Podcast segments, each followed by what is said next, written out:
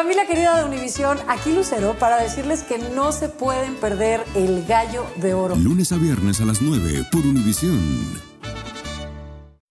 El siguiente podcast es una presentación exclusiva de Euforia On Demand. El gobierno de Puerto Rico está en quiebra hace más de veinte años y los gobiernos que tuvimos insistieron en operar ese gobierno como si no hubiese problema y lo hicieron a base de coger prestado. Y eso es lo que tiene a Puerto Rico donde está. Y ayer hubo una reunión de eh, expertos en asuntos de deuda pública de universidades de los Estados Unidos y también de locales, en la que salieron a relucir varios detalles que hoy son primera plana del periódico El Nuevo Día, que lee el titular de primera plana de ese periódico: para que Puerto Rico salga a flote necesita recortar su deuda en noventa por ciento. Eso es un titular bastante fuerte y eso no, no, no puede pasar inadvertido. Eso, por lo menos en este programa, nosotros tenemos que explicar eso en arroz y habichuela para que usted y yo entendamos qué es lo que nos espera realmente. Se cita a un grupo de expertos, entre ellos Martín Guzmán de la Universidad de Columbia, a Joseph Stiglitz, premio Nobel en Economía, también de la Universidad de Columbia, y a otros eh, también que estuvieron presentes en esa... Eh, en ese junte, haciendo una evaluación, fíjense de qué, de los detalles incluidos en los planes fiscales que hasta ahora se han sometido en Puerto Rico, el primero por la administración de Alejandro García Padilla, que fue rechazado en su momento por la Junta de Supervisión Fiscal, y los otros dos, porque ya vamos para una revisión del primero, por el gobierno de Ricardo Rosselló. Y la conclusión de esa, de esa discusión ayer es que Puerto Rico, miren, descubrieron el Orinoco, escuchen cuál es la conclusión. Puerto Rico no posee la capacidad financiera, o sea, no tiene los chavos para pagar a los bonistas, y que esa condición no se debe a los huracanes, era así desde antes. Pero claro está, la realidad de los dos huracanes que nos azotaron el año pasado, pues ha profundizado esa realidad. No había que reunir a expertos en economía. Es más, yo recuerdo cuando en el año dos mil trece, dos mil, principio del dos mil catorce, que entonces yo era miembro del Senado de Puerto Rico, y dije, y escribí una columna en el periódico siendo senador del Partido Popular, que la deuda de Puerto Rico era impagable, que Puerto Rico no tendría ni tenía en ese momento ya los recursos para pagar la deuda que se había adquirido en Puerto Rico, que entonces era de cerca de sesenta y nueve mil millones, ahora es de setenta y tres mil o un poco más de la deuda que no cuenta la de los sistemas de retiro.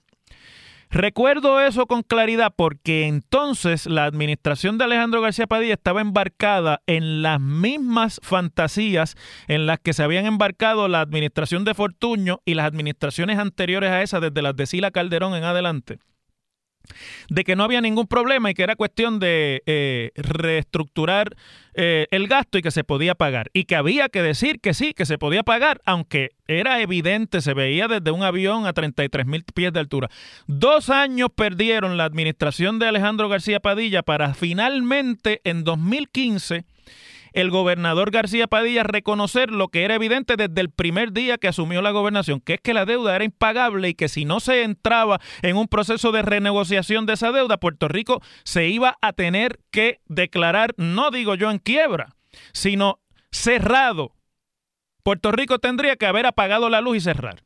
Pues esos dos años que se perdieron fueron fundamentales. Yo recuerdo que junto al compañero senador José Nadal Power, que presidía la Comisión de Hacienda, radicamos legislación para crear un proceso local de reestructuración de deuda. Al final eso no prevaleció. Luego el gobierno ensayó con un proyecto de ley que venía del Banco Gubernamental de Fomento, que el Tribunal, Super, el Tribunal Federal le declaró inconstitucional.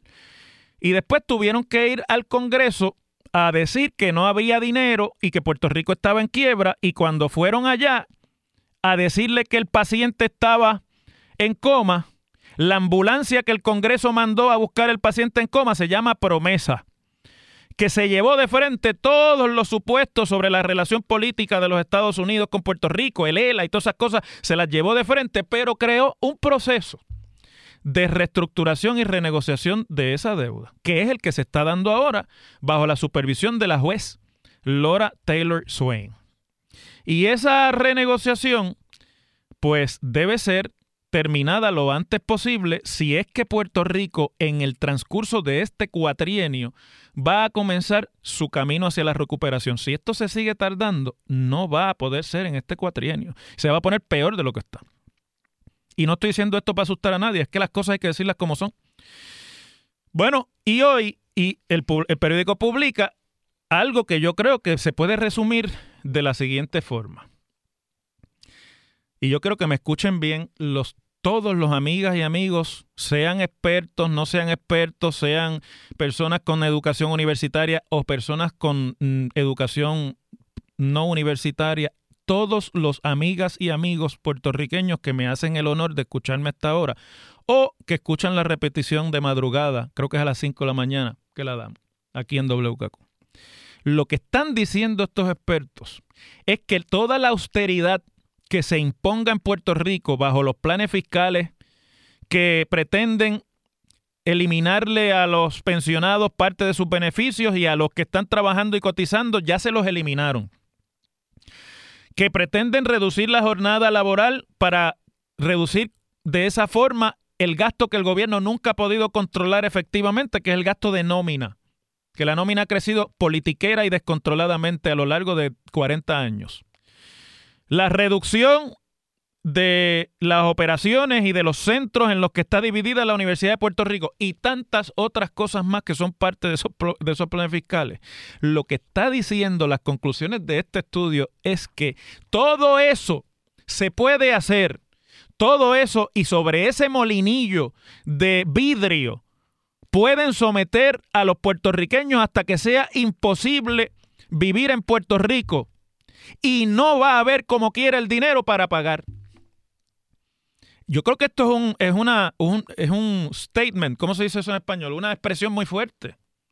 Es, una, es un mensaje fuertísimo. O sea, nosotros vamos a tener que entrar en los próximos años por imposición de la Junta o por decisión del gobierno. No hay escapatoria porque el modelo es un modelo como el que se siguió en el resto del mundo que favorece a los dueños de los que prestaron los chavos. Vamos a tener que entrar en un proceso de empobrecimiento de la población puertorriqueña, especialmente la población que ya no puede trabajar.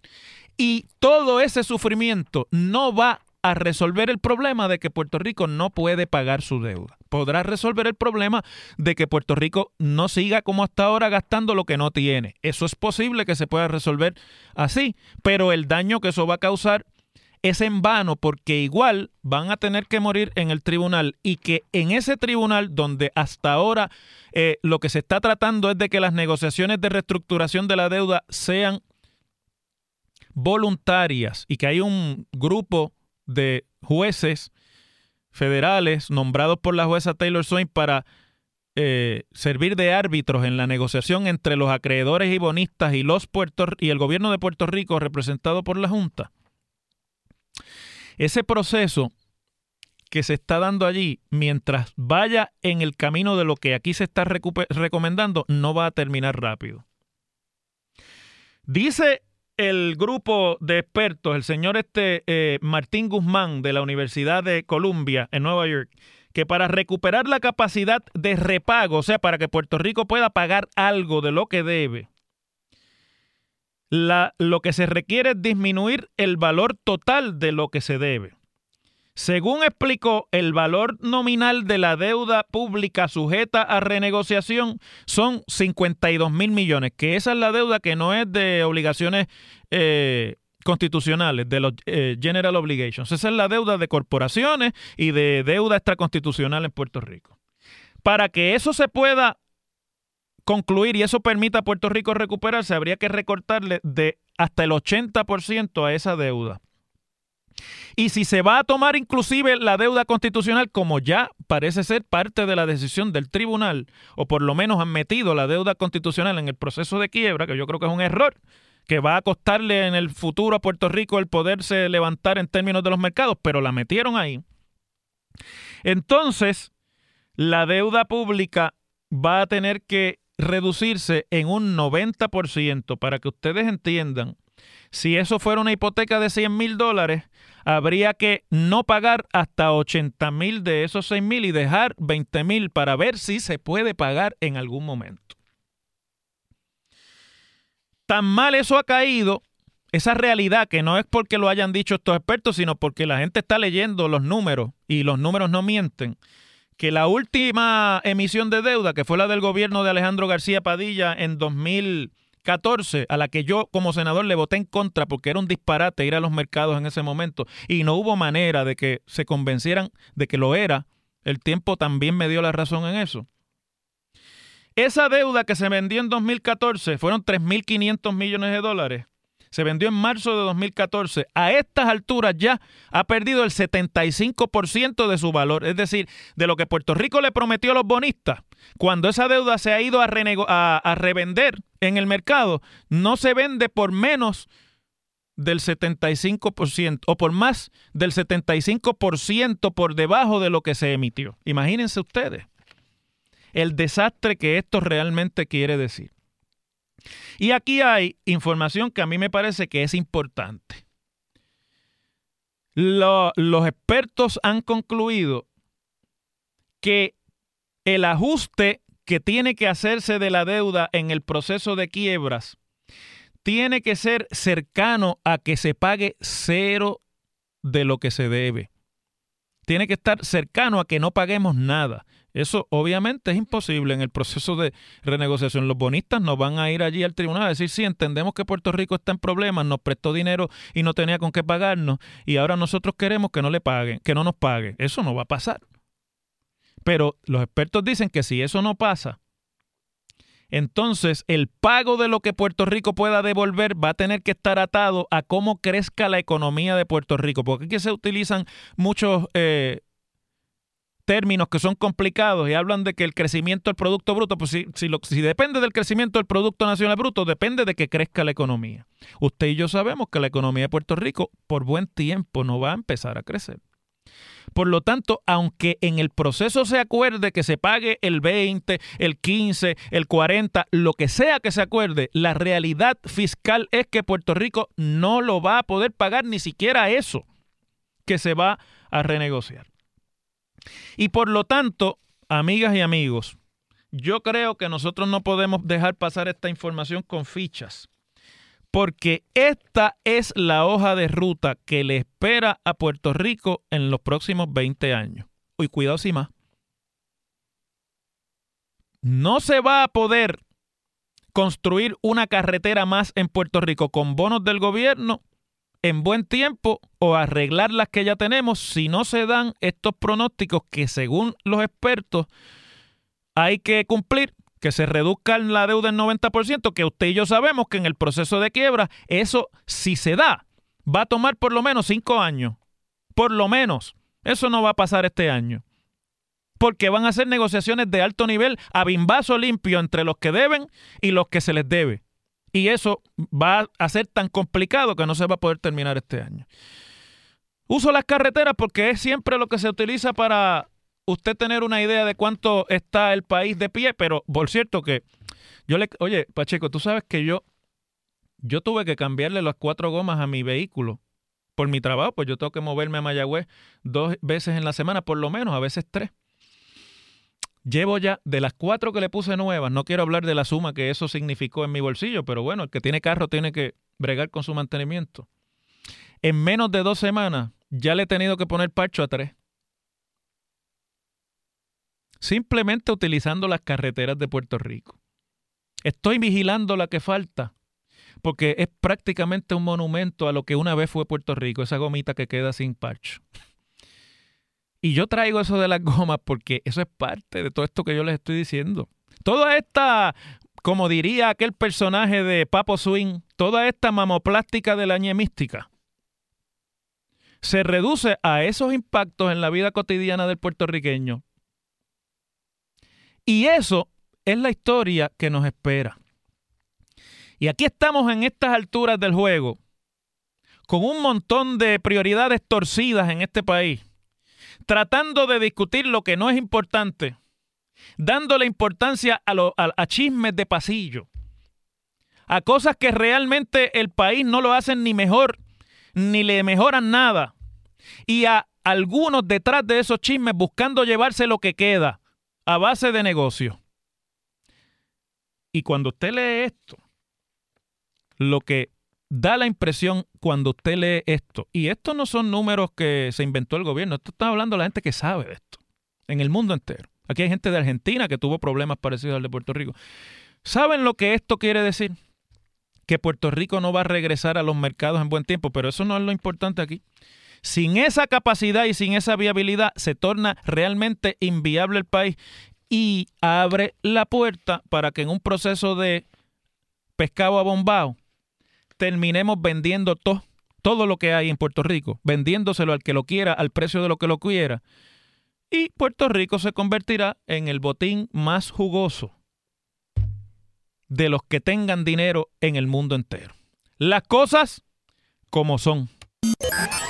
En W K A Q se abre el aula del profesor Ángel Rosa. Conoce de primera mano cómo se bate el cobre en la política. Las cosas como son. Profesor Ángel Rosa en W K A Q.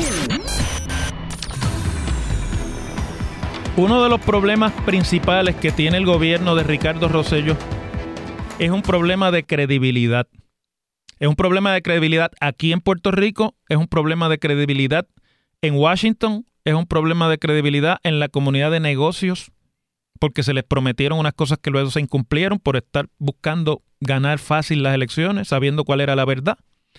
Y ese es el problema fundamental del gobierno de Puerto Rico hace décadas, porque el discurso de la realidad es contrario al discurso placentero de cómo se ganan o se han inventado que se ganan las elecciones en este Puerto Rico de ensueño que desgraciadamente todavía algunos desde los partidos políticos pretenden vivir, engañando a la gente, vendiéndole sueños que realmente ninguno de los dos partidos puede cumplir, en vez de hablarle a la gente con la verdad y decir las cosas como son. Cuando hay problemas, la, el diagnóstico tiene que ser realista. Usted no le puede ser una persona que tiene una enfermedad terminal porque que no la tiene, porque entonces se va a descuidar, y si no se la cuida o si no se la atiende, pues termina muerto. A lo mejor se termina muerto como quiera, pero hay que darle la oportunidad de que luche médicamente por su vida. Y ese problema de credibilidad no es única y exclusivamente por los grandes pro- problemas fiscales que tiene Puerto Rico, es también por el estilo de gobierno. Sentaron a los alcaldes de Puerto Rico en una mesa, socolor de que había la intención del gobierno para llegar a un acuerdo con los municipios para que se puedan sumar, como hizo eh, Javier Jiménez en San Sebastián, a la labor de, restru- de restablecimiento del servicio eléctrico. Y en la primera reunión le dijeron la verdad a los alcaldes. En la primera reunión le dijeron que no había posibilidad de ningún acuerdo con ellos. Le bajaron con la verdad. Pues a eso reaccionó el gobernador y dijo, no, no, no, un momento, ¿cómo van a decirle a los alcaldes que no se pueden sumar? Esto no es la política pública. Vamos a reunirlos nuevamente y vamos a trabajar un acuerdo para que esto se pueda concretar. Y entonces la reunión fue en Fortaleza, con todo lo que eso significa. Allá llegaron los alcaldes de los dos partidos, Federación de Municipios y Asociación de Alcaldes. Se reunieron con el secretario de la Gobernación y con todos los cheches del gobierno. Terminaron con la promesa de hacer un acuerdo por escrito para la logística de cómo este, ese golpe de nueva eh, política pública se va a implementar. Y le dijeron, no se los vamos a enseñar ahora, mañana se lo enviamos. Váyanse tranquilos que esto les va a llegar. Y les llegó. Y el acuerdo tiene a los alcaldes furiosos cuando les llegó, porque no es ningún acuerdo, es una lista de razones por las cuales no se puede implementar la política pública que supuestamente el gobernador había dicho que era política pública del gobierno. Es que este gobierno tiene el problema que ha tenido gobiernos también anteriores, también de otros partidos, de que hablan por los dos lados de la boca. A la prensa, cuando prenden las cámaras de televisión, le dicen una cosa y adentro se habla otra y por lo tanto pasa otra cosa.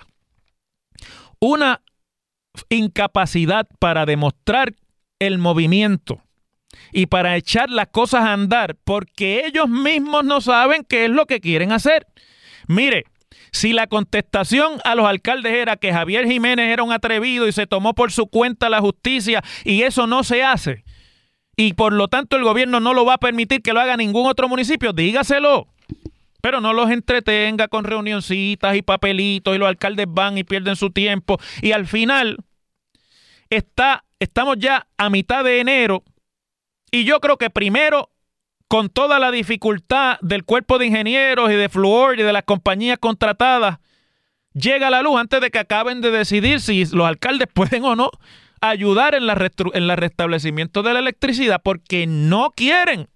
Y entonces no hablan claro. Mire, ayer se reunieron, después de que se dieron instrucciones en la eh, reunión con los alcaldes, se reunieron en el municipio de Dorado, la, el alcalde de Vega Alta, el alcalde de Dorado y el alcalde de Vega Baja, que son municipios de esa localidad. Me imagino que como el de Dorado es el que más tiempo lleva, pues hasta allá llegaron Cansantiago y Marcos eh, eh, Irizarry, me parece que es, o Marcos el de, el de, el de Vega Baja, se reunieron allí. Y allí estaba este señor Carlos Torres, que es el representante único del gobernador en términos de la coordinación para el restablecimiento eléctrico, y allí le dijeron, mire, eso no lo vamos a hacer, porque hay problemas de seguridad, porque las compañías americanas no quieren, porque esto, lo otro y aquello. La, la respuesta a municipios que me están escuchando es que no, que no les van a dar la capacidad de sumarse a eso. Y el gobernador, como sabe que está aquí en un problema político, porque una cosa es lo que le dice al cuerpo de ingenieros y otra cosa es quiénes son los que buscan los votos, hoy tuvo que salir a decirle la verdad a los alcaldes, que no lo va a pasar eso, que no lo van a hacer. Y hay una nota del periódico El Vocero de Laura Quintero, eh, de hace menos de tres o cuatro horas, que dice que el gobernador hoy justificó que el memorando de entendimiento establecido con los municipios, que no está establecido nada, es un borrador, le exija la contratación de compañías con materiales y brigadas, mientras supuestamente les prohíbe usar recursos propios y contratar jubilados de la Autoridad de Energía Eléctrica. Rosselló dijo que pueden hacerlo siempre y cuando cumplan con los requisitos de seguridad. Pues claro que sí. No podemos tener personas que no sean diestros o que estén certificados haciendo estas labores. Eso es obvio. Pero cuando se sientan en la mesa le dicen, no pueden tener el pelo azul, no pueden tener eh, barba, no pueden tener eh, eh, los brazos cortos, tienen que tener botas color brown, no pueden ser negras. Y entonces cuando usted viene a ver, todo eso es una diatriba para, en el fondo, alcaldes del P N P y alcaldes del Partido Popular que me escuchan. La contestación a ustedes es que no, que no los van a integrar. Ustedes le van a tener que responder a sus electorados así. Porque esa es la contestación del gobierno y no se atreven a decírselo porque les da miedo la repercusión política o porque la temen. Y en el medio, el país sigue apagado, los municipios maniatados, y yo creo que primero llega a la luz con la ineficiencia del gobierno que con prácticas de gobierno innovadoras. El pasado podcast fue una presentación exclusiva de Euforia On Demand. Para escuchar otros episodios de este y otros podcasts, visítanos en euforia on demand punto com. Familia querida de Univisión, aquí Lucero para decirles que no se pueden perder El Gallo de Oro. Lunes a viernes a las nueve por Univisión.